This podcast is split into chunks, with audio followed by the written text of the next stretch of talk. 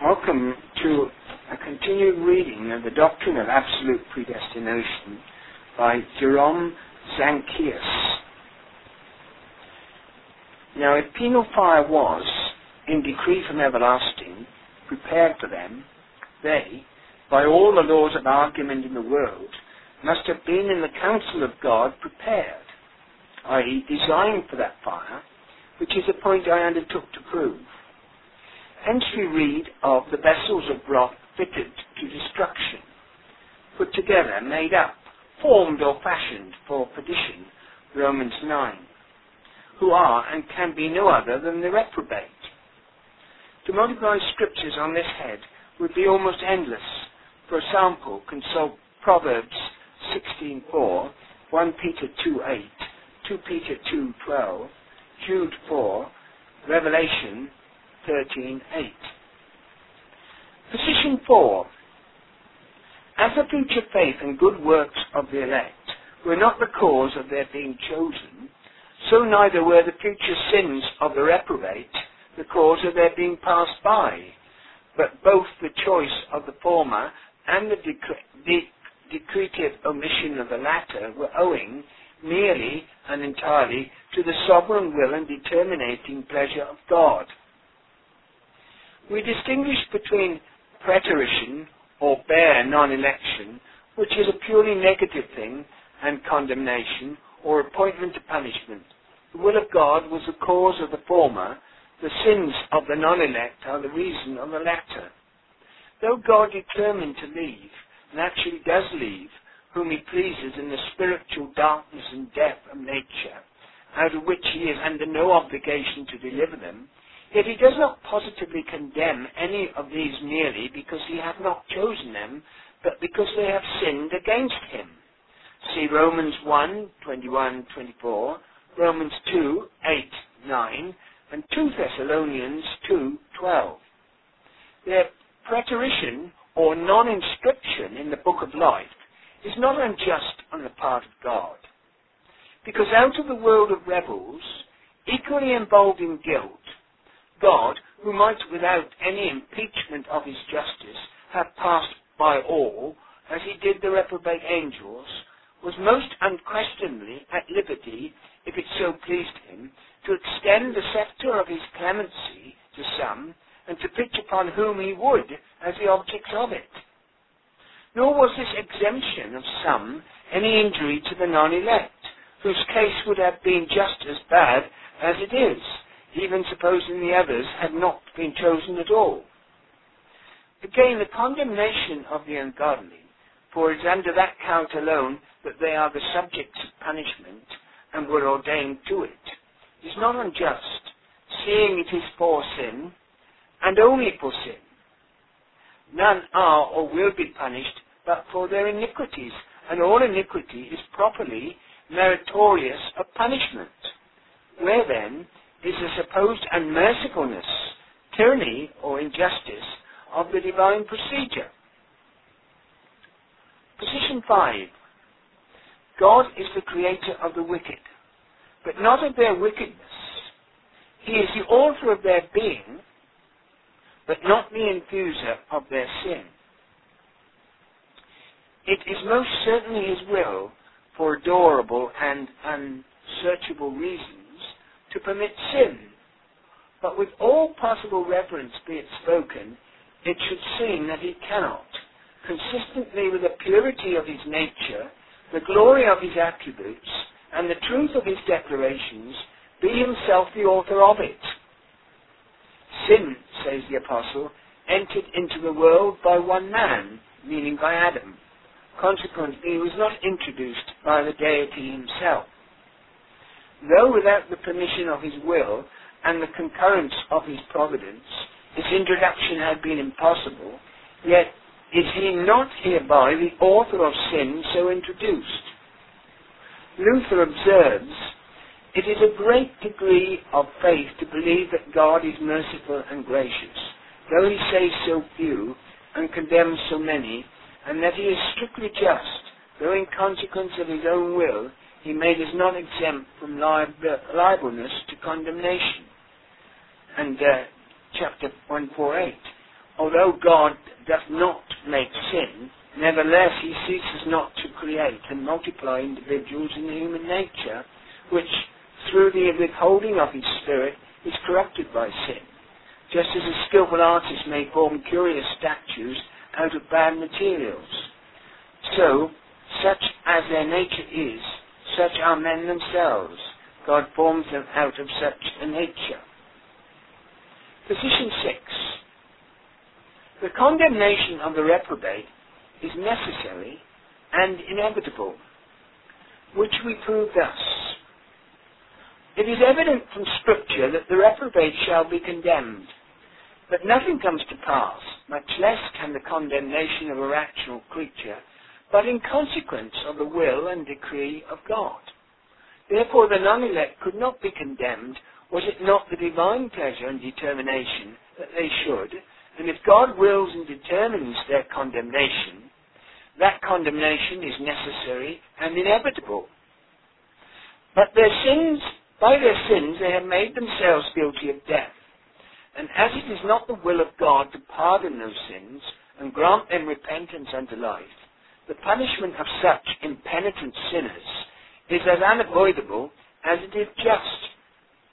It is our Lord's own declaration that a cropped tree cannot bring forth good fruit, Matthew 7. Or in other words, that a depraved sinner cannot produce in himself those gracious habits, nor exert those gracious acts without which no adult person can be saved. Consequently, the reprobate must, as corrupt, fruitless trees, or fruitful in evil only, be hewn down and cast into the fire. Matthew 3. This therefore serves as another argument in proof of the inevitability of their future punishment, which argument, in brief, amounts to this. They who are not saved from sin must unavoidably perish, but the reprobate are not saved from sin, for they have neither will nor power to save themselves, and God, though he certainly can, yet he certainly will not save them. Therefore their perdition is unavoidable.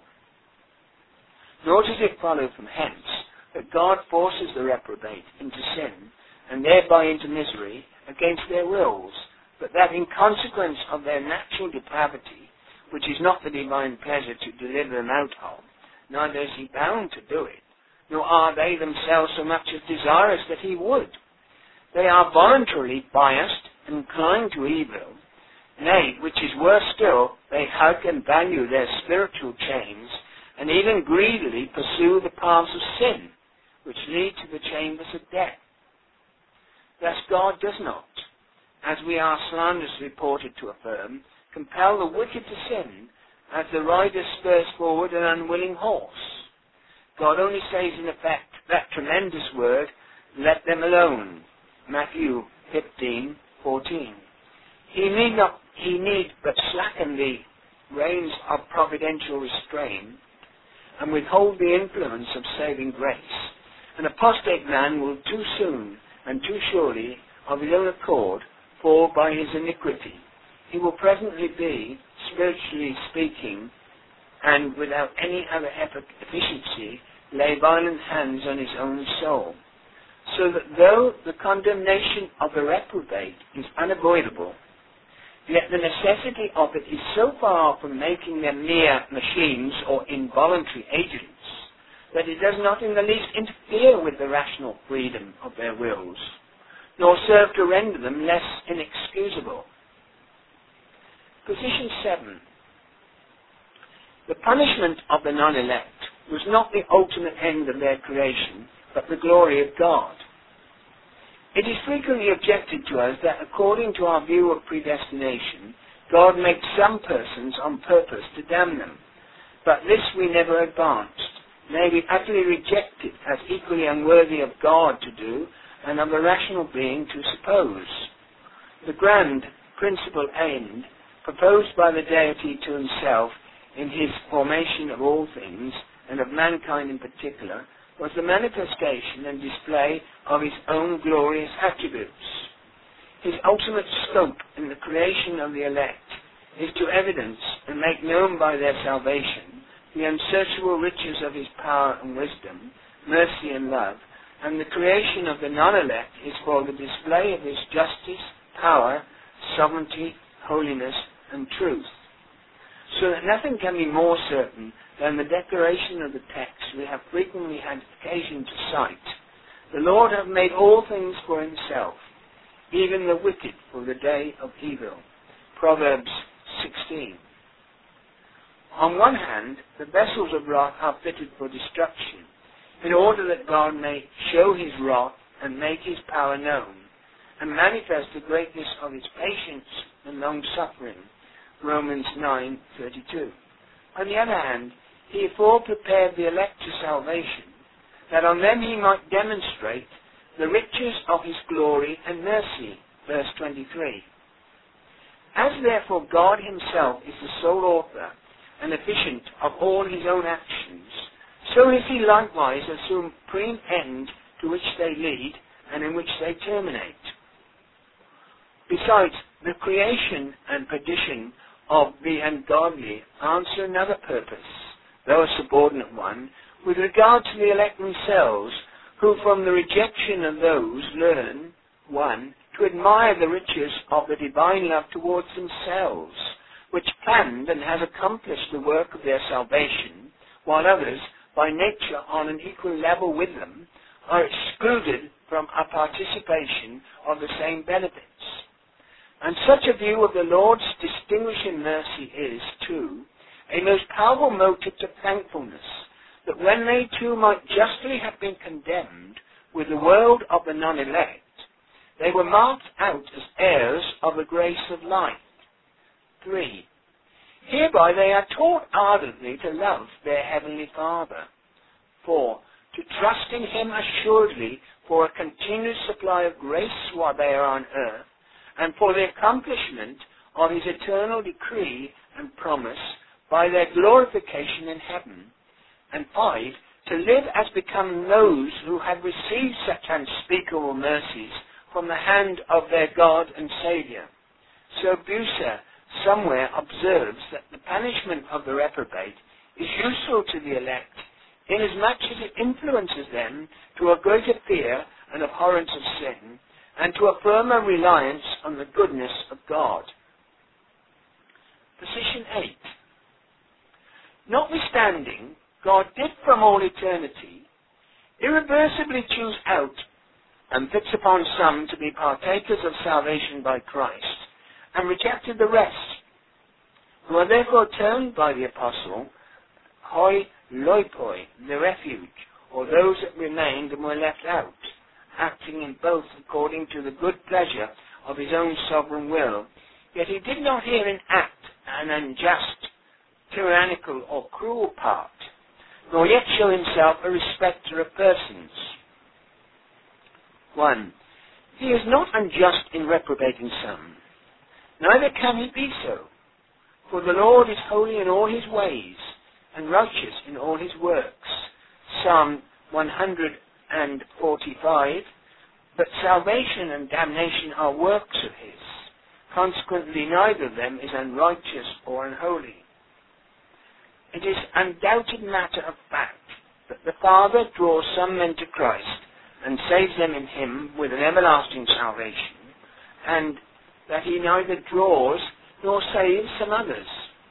And if it be not unjust in God actually to forbear saving these persons after they are born, it could not be unjust in him to determine as much before they were born.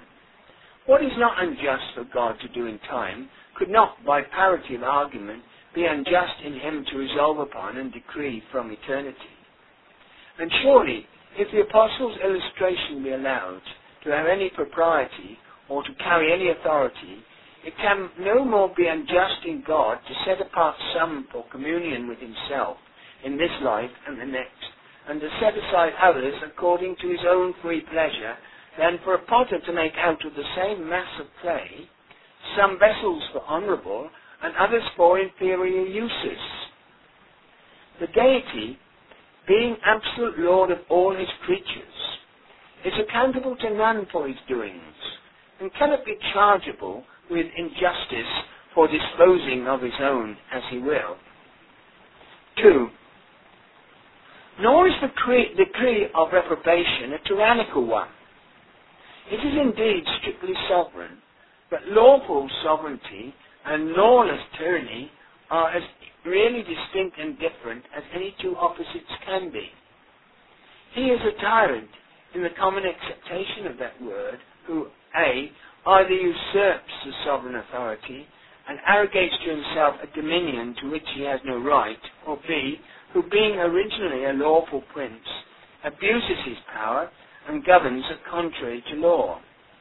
But who dares to lay either of these accusations to the divine charge?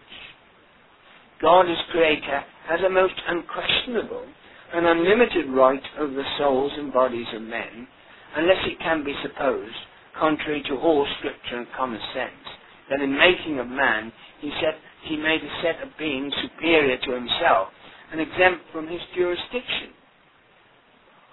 Taking it for granted, and therefore, that God has an absolute right of sovereignty over his creatures, if he should be pleased, as Scripture repeatedly assures us that he is, to manifest and display that right by graciously saving some and justly punishing others for their sins, who are we that we should reply against God? Neither does the ever blessed deity fall under the second notion of a tyrant, namely, as one who abuses his power by acting contrary to law, for by that by, for by what exterior law is he bound, who is the supreme lawgiver of the universe? The laws promulgated by him are designed for the rule of our conduct, not of his. Should it be objected that his own attributes of goodness and justice, holiness and truth are a law to himself, I answer that, admitting this to be the case, there is nothing in the decree of reprobation, as represented in Scripture and by us from thence, which clashes with any of those perfections. With regard to the divine goodness, though the non-elect are not objects of it in the sense the elect are, yet even they are not wholly excluded from a participation of it. They enjoy the good things of providence in common with God's children, and very often in a much higher degree.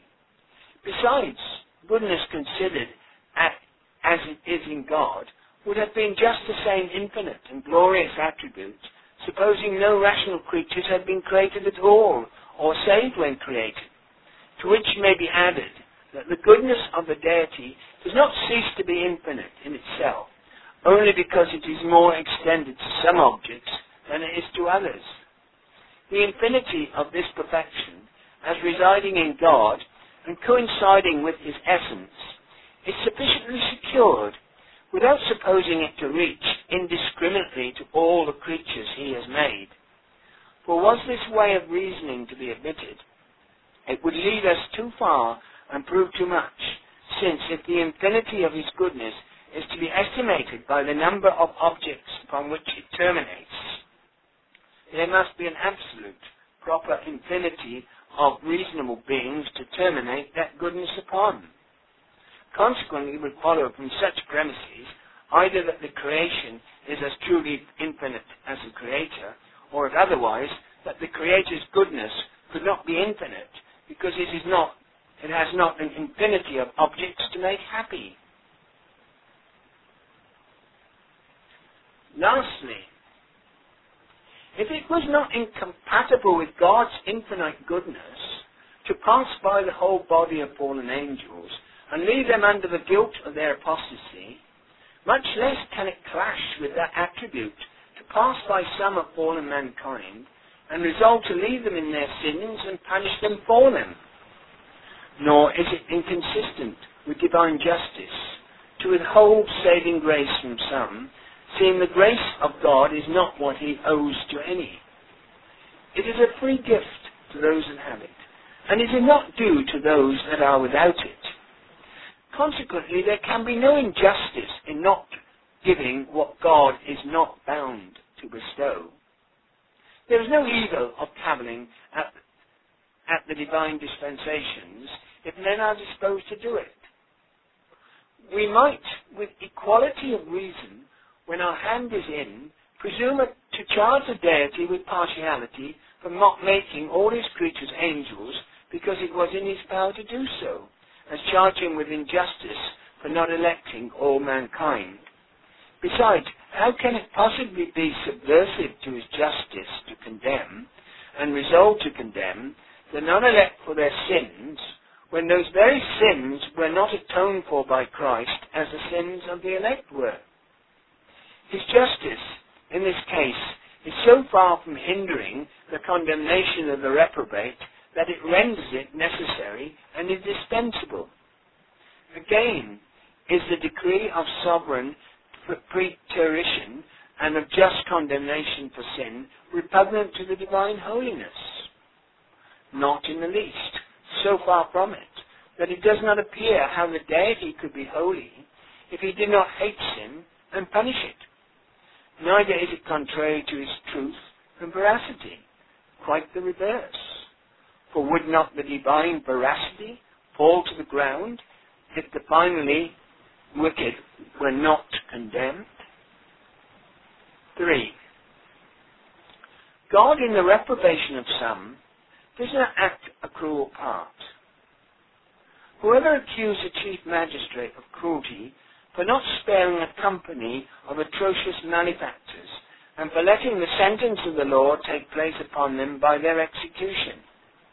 If indeed the magistrate pleases to pity some of them and remit their penalty, we applaud his clemency, but the punishment of the rest is no impeachment of his mercy.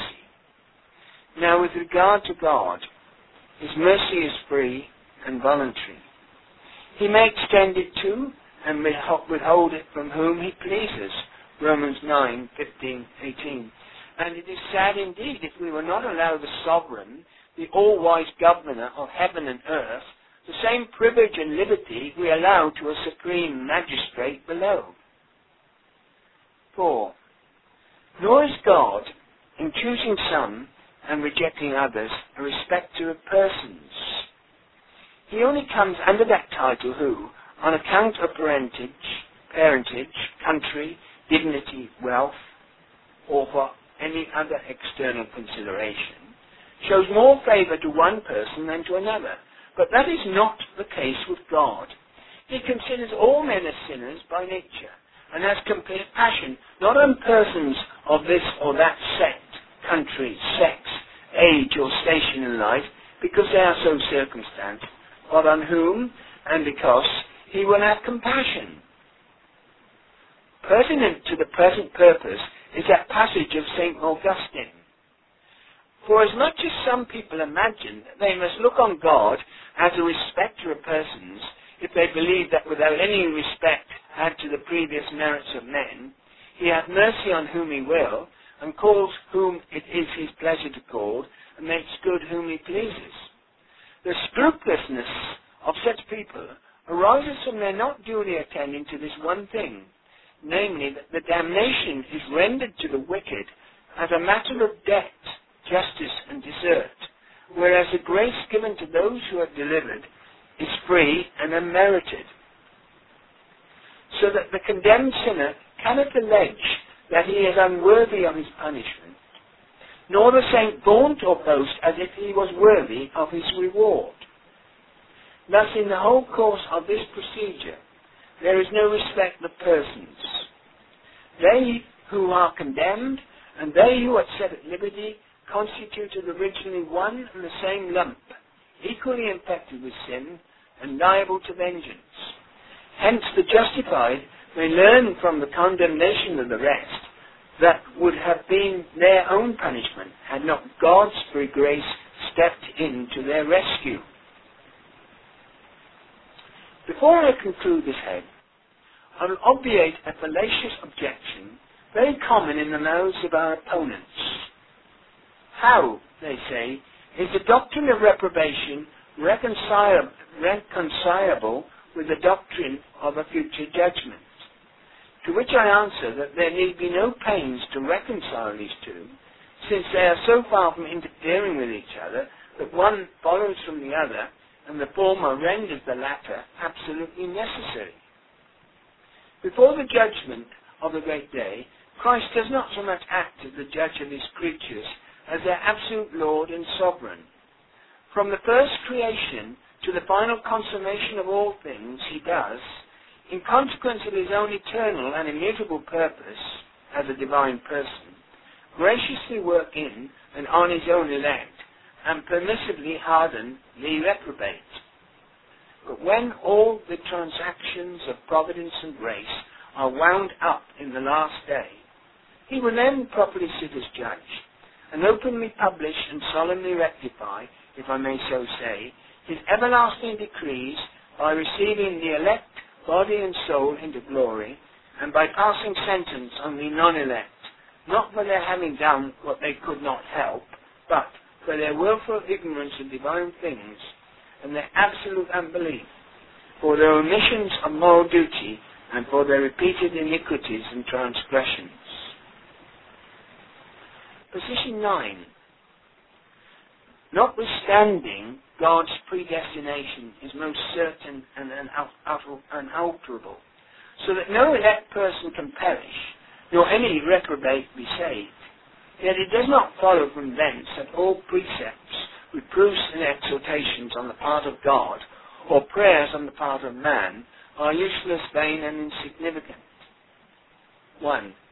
These are not useless with regard to the elect, for they are necessary means of bringing them to the knowledge of the truth at first, afterwards of stirring up their pure minds by way of remembrance, and of edifying and establishing them in faith, love, and holiness.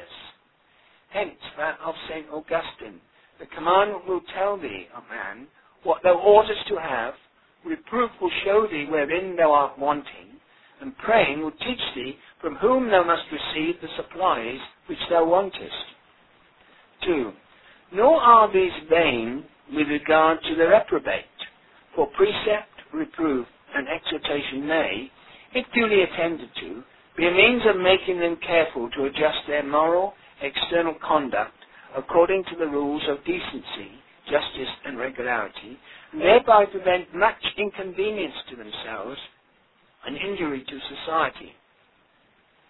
And as for prayer, it is the duty of all without exception. Every created being, whether elect or reprobate, matters not at this point, is as such dependent on the creature for all things, and if dependent, ought to have recourse to him, both in a way of supplication and thanksgiving. 3. But to come closer still, that absolute predestination does not set aside nor render superfluous the use of preaching, exhortation, etc.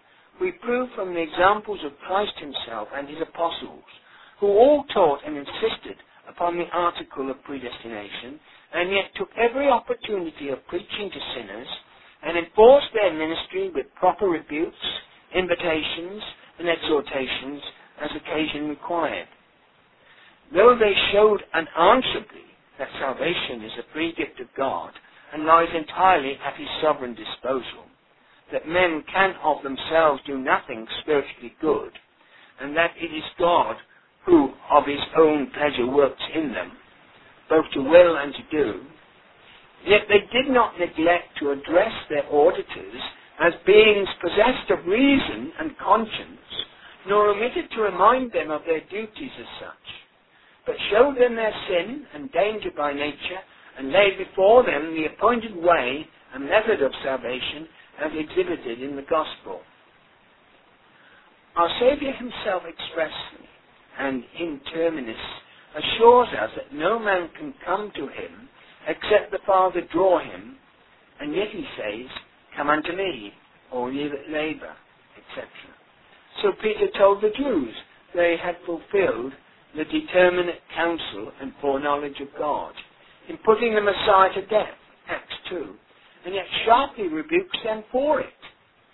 St. Paul declares, It is not of him that willeth, nor of him that runneth, and yet exhorts the Corinthians so to run as to obtain the prize. He assures us that we know not what to pray for as we ought, Romans 8, and yet directs us to pray without ceasing. 1 Thessalonians 5.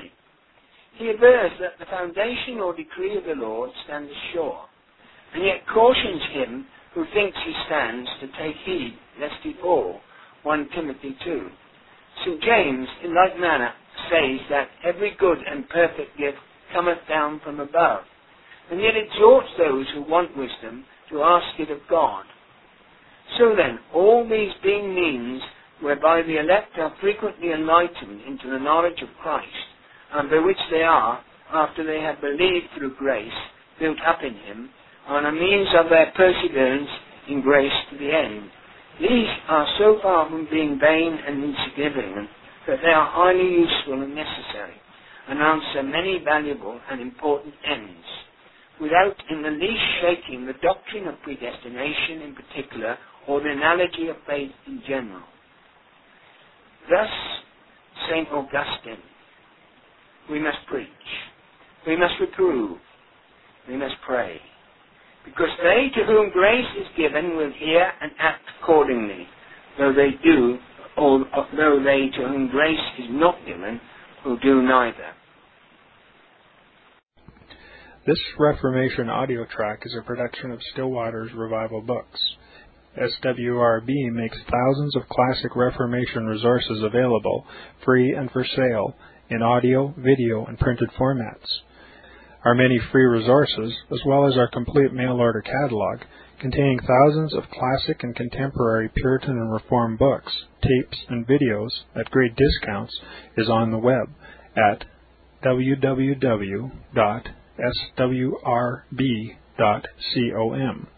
We can also be reached by email at swrb at swrb.com, by phone at 780 450 3730, by fax at 780 468 1096, or by mail at 4710 37A Avenue, Edmonton, that's E D M O N T O N, Alberta abbreviated capital A, capital B, Canada, T6L3T5. You may also request a free printed catalog. And remember that John Calvin, in defending the Reformation's regulative principle of worship, or what is sometimes called the scriptural law of worship, commenting on the words of God, which I commanded them not, neither came into my heart, from his commentary on Jeremiah 7:31, writes, God here cuts off from men every occasion for making evasions, since he condemns by this one phrase, I have not commanded them, whatever the Jews devised. There is then no other argument needed to condemn superstitions than that they are not commanded by God. For when men allow themselves to worship God according to their own fancies, and attend not to his commands, they pervert true religion. And if this principle was adopted by the papists, all those fictitious modes of worship in which they absurdly exercise themselves would fall to the ground. It is indeed a horrible thing for the papists to seek to discharge their duties towards God by performing their own superstitions. There is an immense number of them, as it is well known, and as it manifestly appears. Were they to admit this principle, that we cannot rightly worship God except by obeying His word, they would be delivered from their deep abyss of error. The prophet's words, then, are very important when he says that God had commanded no such thing, and that it never came to his mind, as though he had said that men assume too much wisdom when they devise what he never required, nay, what he never knew.